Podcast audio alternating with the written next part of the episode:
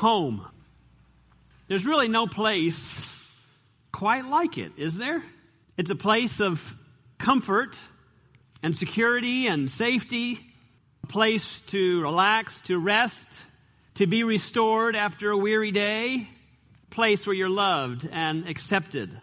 Place where you know where everything is and you can put anything wherever you want it to be. It's unique. And I realize that there are some fractured homes and homes filled with challenges. And God didn't intend it that way. He intended home to be a place of rest. Maybe similar to this picture. It's a little bit dated, but I still like the picture. I know at the Wright House we're finding ourselves in transition having been displaced, if you will, from the home that we were enjoying for the last eight years. Really, the only home that our kids remember growing up in, the longest place we've ever lived, married before. And the Lord has provided us with a nice house on a nice street with nice neighbors, but it still doesn't quite feel like home. Not yet. Why is that? Well, perhaps because we don't have the same shared memories in this new place yet. Perhaps because it still feels a little bit unfamiliar. Perhaps it's because we're still not sure where we put this, that, or the other. There are still pictures to be hung. We are still questioning where furniture goes. Do we like this here? No, we don't like it there. In part for the kids, or a big part for the kids, as the yard has gotten much smaller. I don't know how it could have been any other way. And for Lauren, she wants more flowers to pick, to put in the different rooms on Sabbath and around the table. And we planted all the flowers in the last place, and we'll do it again here.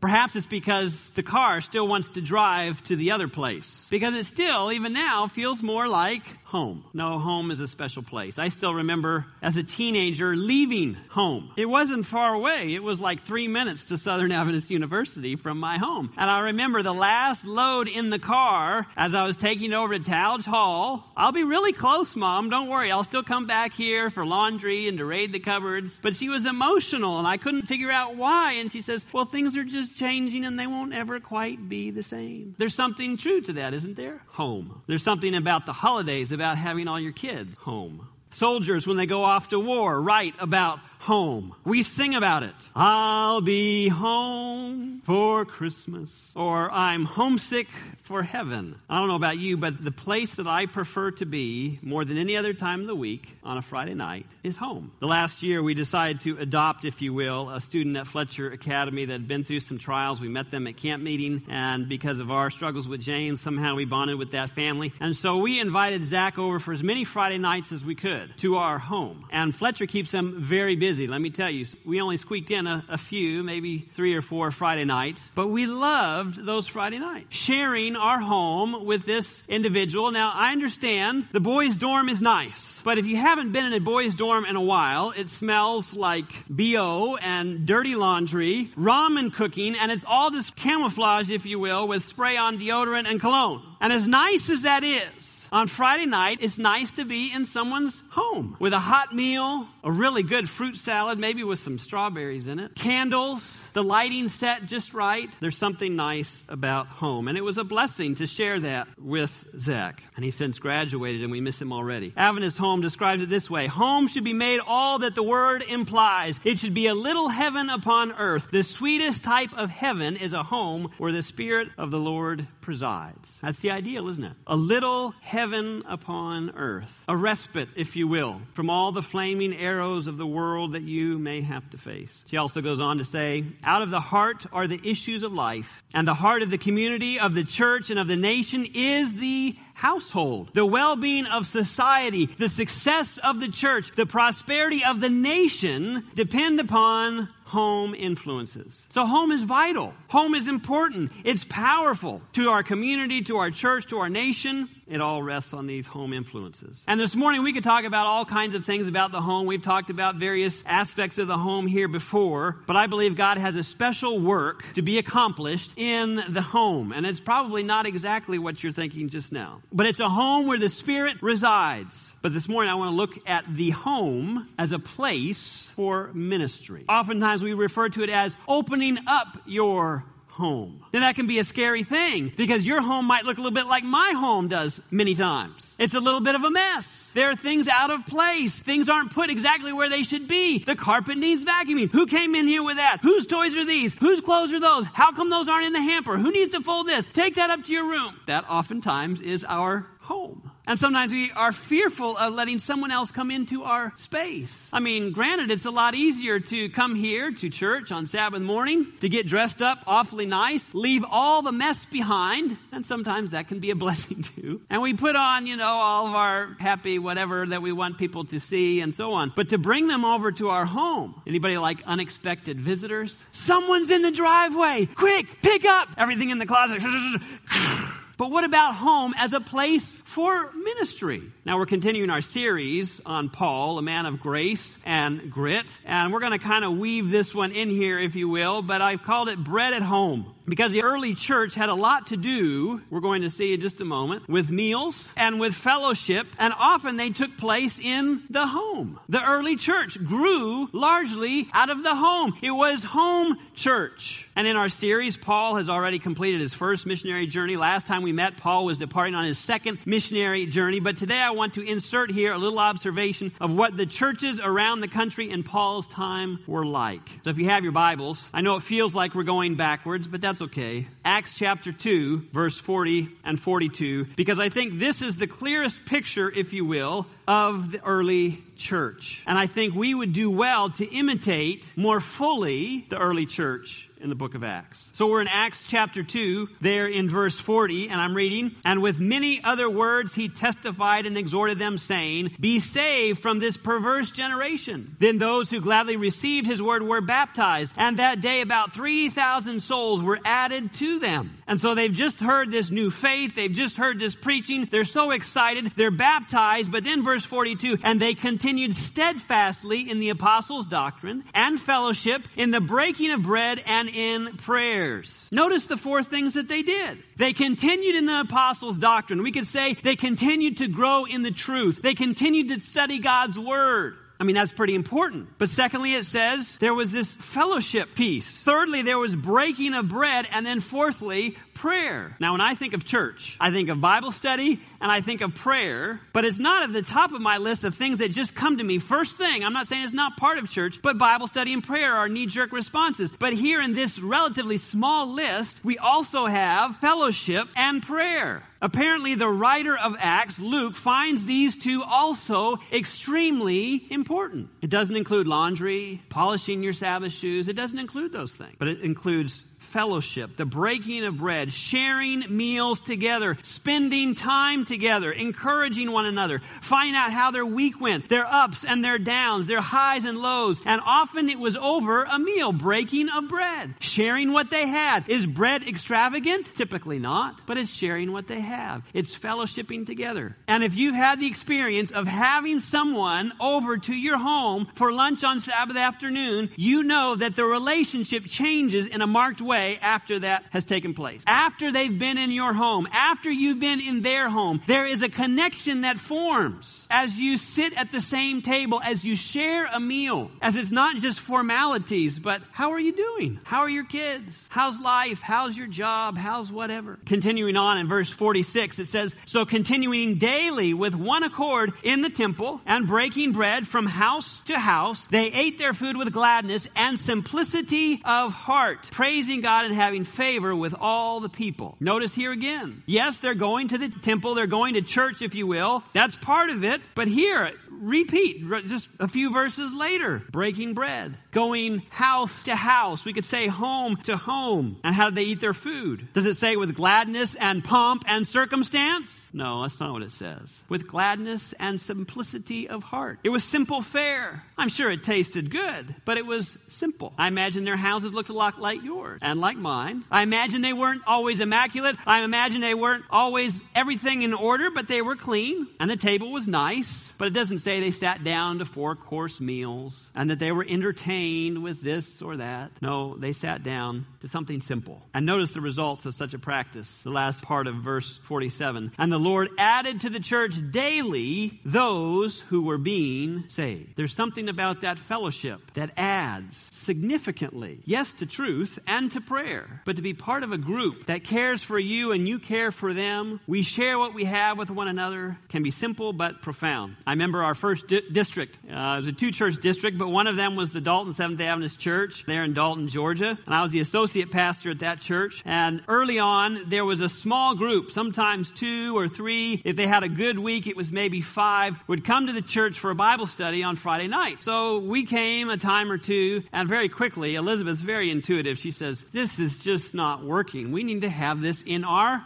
home. That's what she said. Sounds like a good idea. Let's try it. Let's ask the group and see if they're open to that. They were mostly singles and whatever, anywhere from high school to young adult. And so we tried it out. We said, why don't you come to our home, our simple little apartment? It was not big. And we came and we met in our living room. And when they came in, she had the smell of fresh cookies that had just been baked. And she had some juice of some kind, maybe some cut apples. I don't know what it, exactly it was. Anything she wanted to get rid of, I suppose. But she'd have stuff out there. Well, that's what we came to learn. If you put it out, it disappears with teenagers. They don't ask questions. We would eat some simple food, you know, more refreshment type stuff we would talk and chat and visit. And then we'd gather around the circle. And the way we did it was simply how it was modeled to me when I was in high school. We just had a small group Bible study. And half of that Bible study was not Bible study at all. It was more the fellowship piece. How was your week? Tell us about the highs and lows of your week. Tell me about how you're doing spiritually and how can we pray for you or what prayer requests do you have and we would go around the circle now it doesn't take long when you have four people but you'd be surprised as they get more comfortable it takes about half the time. And some might say we need to get into the word. Who cares about this fluff stuff? But friends, I'd counsel you otherwise.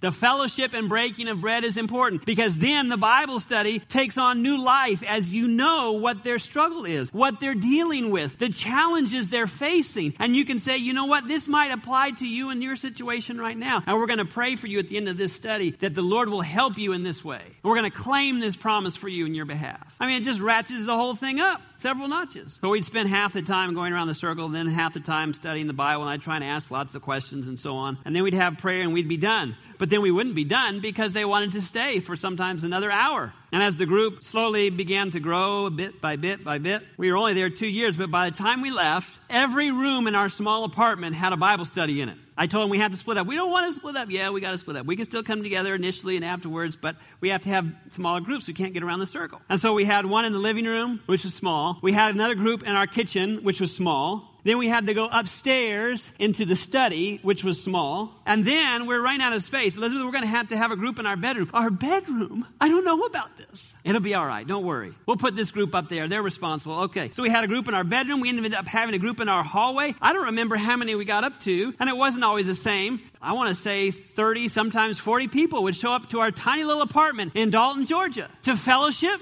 to break cookies, and study the Word. There's something about fellowshipping in the home, ministering to others in your home. It adds some level of authenticity, doesn't it? I want to invite Marilyn Bauer to come forward at this time. She relatively recently got back from a trip, and I'm going to come down here on the floor. I don't know these steps are agreeable to her right now with where she is. But I'm going to try and bring here a little bit towards the front so we can still get this on the camera. But you just recently went on a big trip, and we were praying for you on this trip as well, and that God would give you success. And I don't know if you want to start with this trip or if you want to start by going back and giving us some of the backstory about why this trip even took place in the first place. I think I need to give the backstory. All right. All right. The year was 1989, and Dave and I lived in Downers Grove, Illinois, which is a suburb of Chicago. Dave was working at Hinsdale Hospital. We lived uh, a few miles away from the hospital. My mother and father, the Hayes, lived with us. Our son Randy was working at Hinsdale Hospital and lived in the apartments that they had for their workers. And I thought life was really wonderful. My whole family together, the five of us. Our work was pleasant. Our church was good.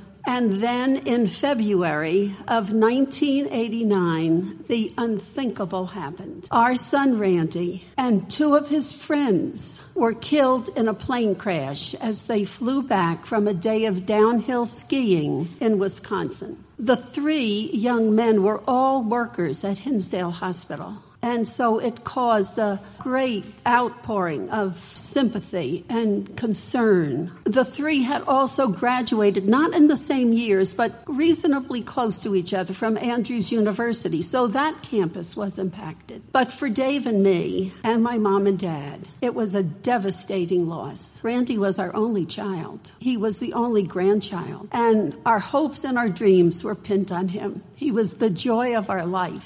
And those next weeks were just terrible as we tried to figure out how to live with this and what should be our next steps. How should we go on? And then it got to be May, and we had a phone call. And the phone call was some of Randy's friends. And they knew that his plan was week by week to spend Friday night at home with us, with Dave and me, with his grandma and grandpa, which he called Nana and Papa. They called and they wondered, would it be all right if a few of them came to our house that Friday night, just before Mother's Day, to have worship with us? We said, yes, we'd be glad to have you. And these were kids that we had known for quite some time. They had been at the Andrews campus. They had been with Randy, some of them, one of them from seventh grade, the others from Andrews Academy, and the others from Andrews University. And so when they came in, they were not strangers to us. We hugged each other and we wiped our eyes. We just kind of did the same kind of, of Friday night vespers that we did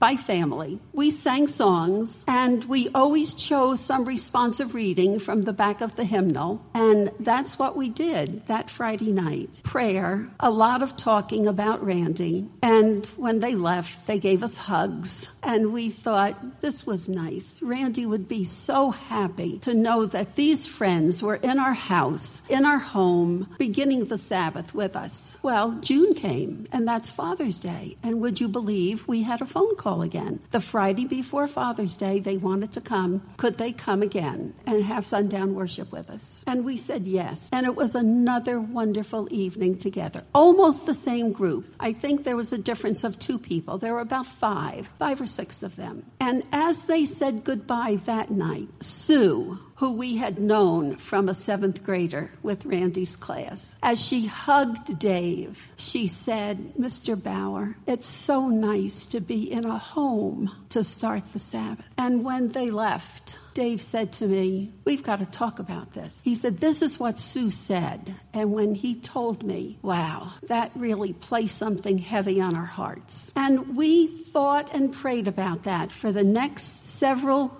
days. And then we invited them to come to our house the Friday night of the weekend of 4th of July. And uh, we told them this time we're going to serve you a little supper and we'll have Vespers together. And I did the inviting and I said, Dave has something he wants to propose to you. And so that's really where this story begins. They came that 4th of July weekend. It was a big weekend in Chicago. You know, that's the taste of Chicago when the restaurants have all their things out and, and the fireworks and uh, symphony orchestra and the band, they are all there. But I want to tell you, our seven kids all came to our door. As Dave let them in, they were hugging him and I thought, you know, how is this going to work with my mom and dad here? My mom and dad were old people. They were already just about 90 and maybe a little bit into their 90s. But you know, we had always made them a part of our family and the kids kind of knew them. They knew about Randy's Nana and Papa. So we just let it go. We were family and they came in and they not only hugged Dave and me, they went to my mom and dad and greeted them.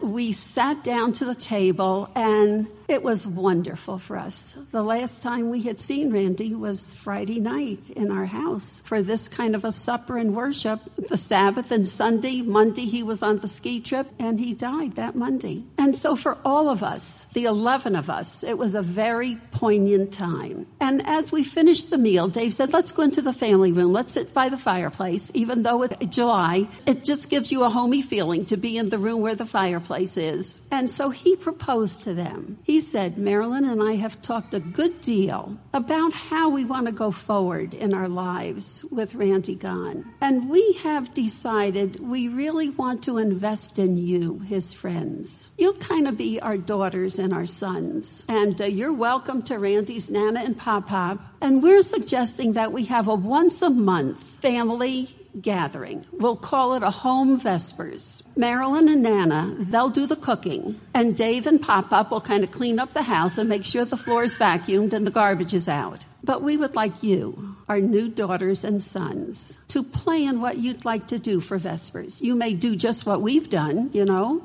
a little singing, a little scripture, a little talking, and lots of prayer. What do you think? It was a no brainer. They were delighted. Oh, they said we'd love it. And so we set a Friday night in August to be our first home Vespers. And it was those same seven who came. And with my mom and dad and Dave and me, we were a group of 11. We had a lovely time. Mom and I had made a nice buffet meal. We had a huge bar in our family room and we had the food placed there, and when they came in, we welcomed them. They had a grand time. And we continued that for September and October and November and December. And we began to say to them, you know, if you have a friend that you think would like to be part of this, invite them to come. And so instead of seven, we began to have 14. Then we were in the 20s. And by a year of meeting together, we were 20 to 25. And I said to Dave, I can't do this all myself. I was working full time, supervising teachers in the Illinois conference. My mother and father were in our home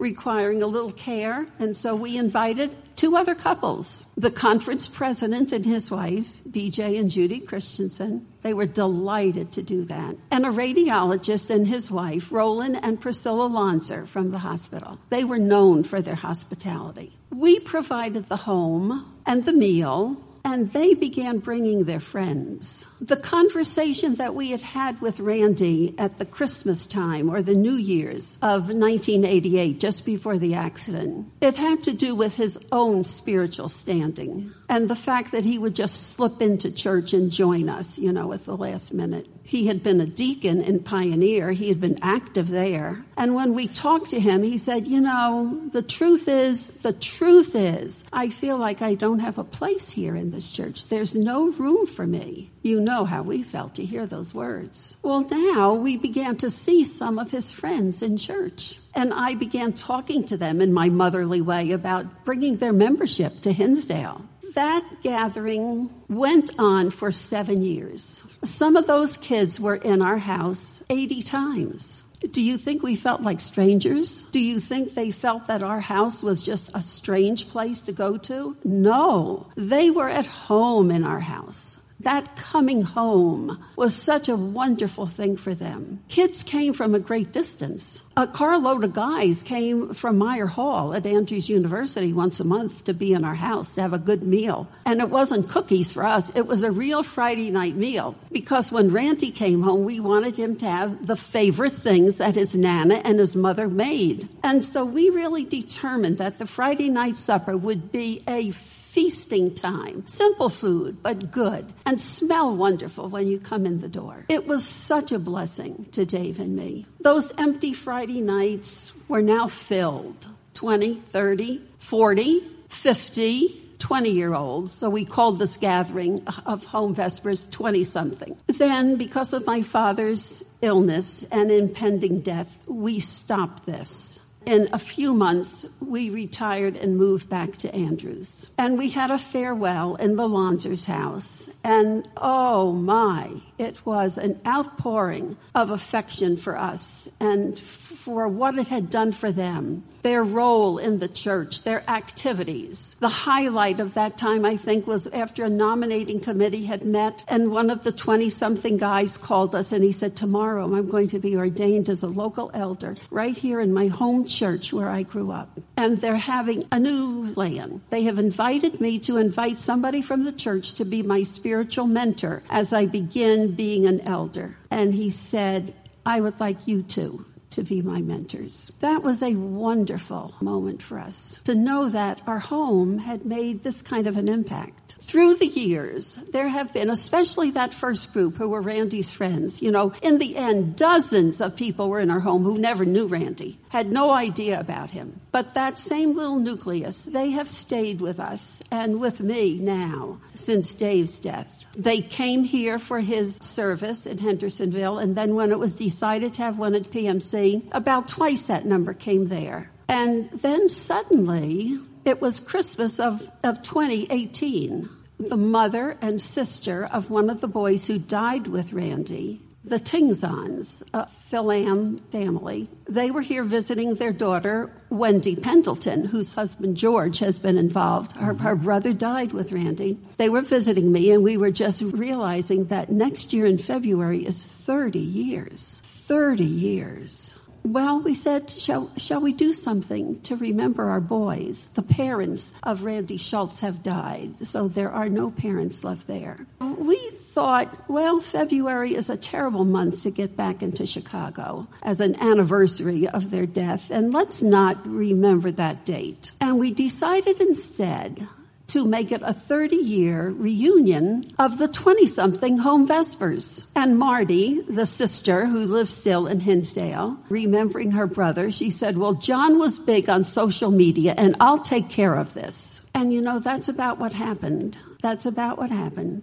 They took care of this. And the date was set, and the date was August 23 to 25 in Hinsdale. They began corresponding with me, that group of girls, and Sue, who spearheaded this. The same Sue who had hugged Dave and said, Mr. Bauer, it's so nice to begin Sabbath in a home. That same Sue she just got on board with this and her group of friends. And I began getting reports from Sue and from Marty, uh, John's sister, who had the boy who had died with Randy, about people who are coming and people who are coming and people who are coming.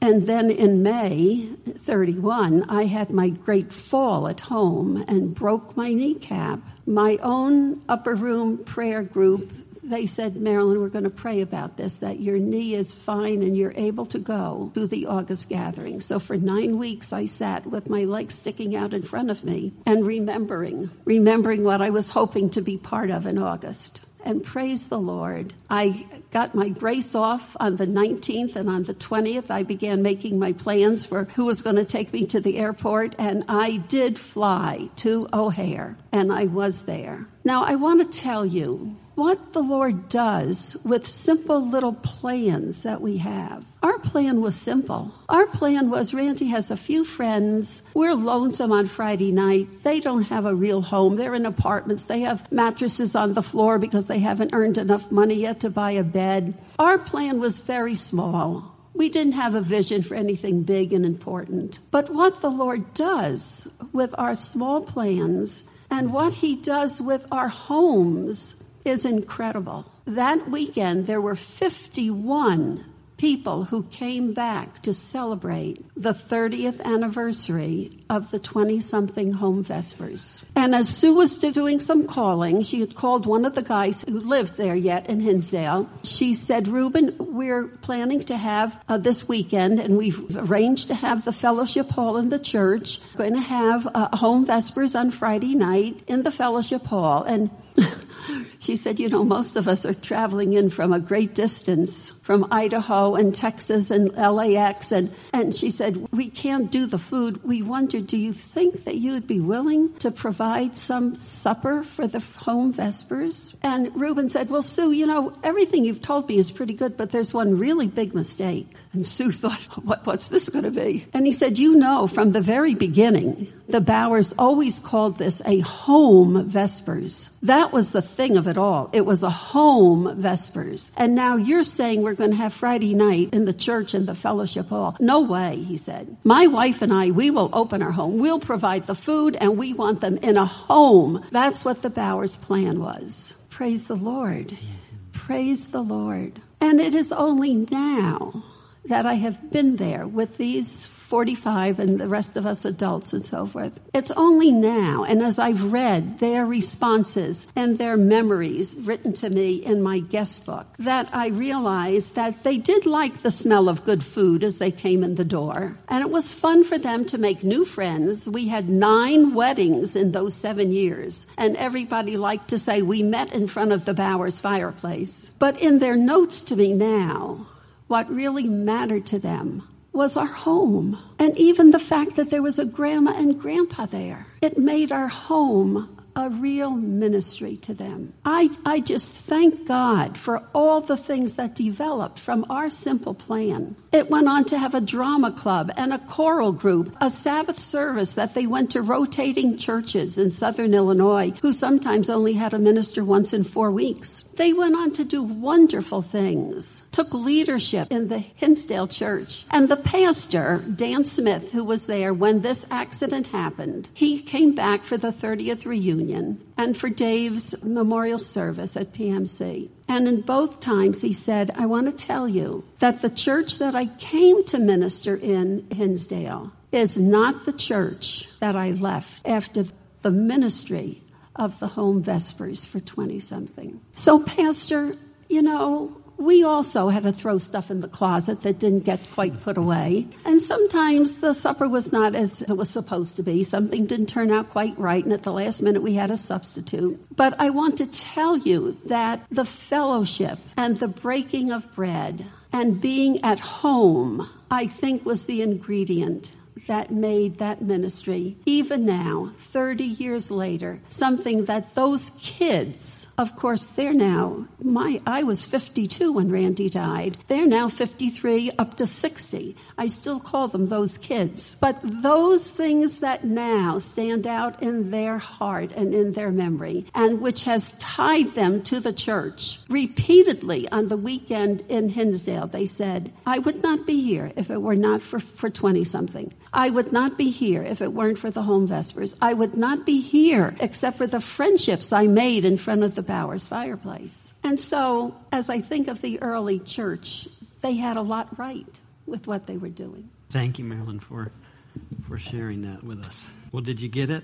Do I need to say anything more? And it may not look exactly like the Bauers home vespers. It may be a different night of the week. It may be to a different age group of individuals. It can be a host of things. But perhaps the Lord has, or the Holy Spirit has planted an idea in your mind, in your heart, and has inspired you to say, you know, we should pray about that some more. We need to give that some more thought. We have an academy campus. In fact, we have two of them very nearby. Well, I could only, you know, have one or two or three or four, whatever it might be. I'm not here, and I don't think Mrs. Bauer is here to say it needs to be just like this or just like that. But if there's some elements of this early church practice that we could incorporate, I think the benefits could be tremendous. And I think it would be not only a blessing to this community, to this church, but it'd be a blessing to us. And so that is my simple challenge today. Thank you, Marilyn, so much for sharing with us, for the work that you did, for the countless meals that you prepared, and the incredible fruit that we've only seen a piece. Seen to see the impacts that they have had on others and the overall impact. We can't see it now, but someday we will.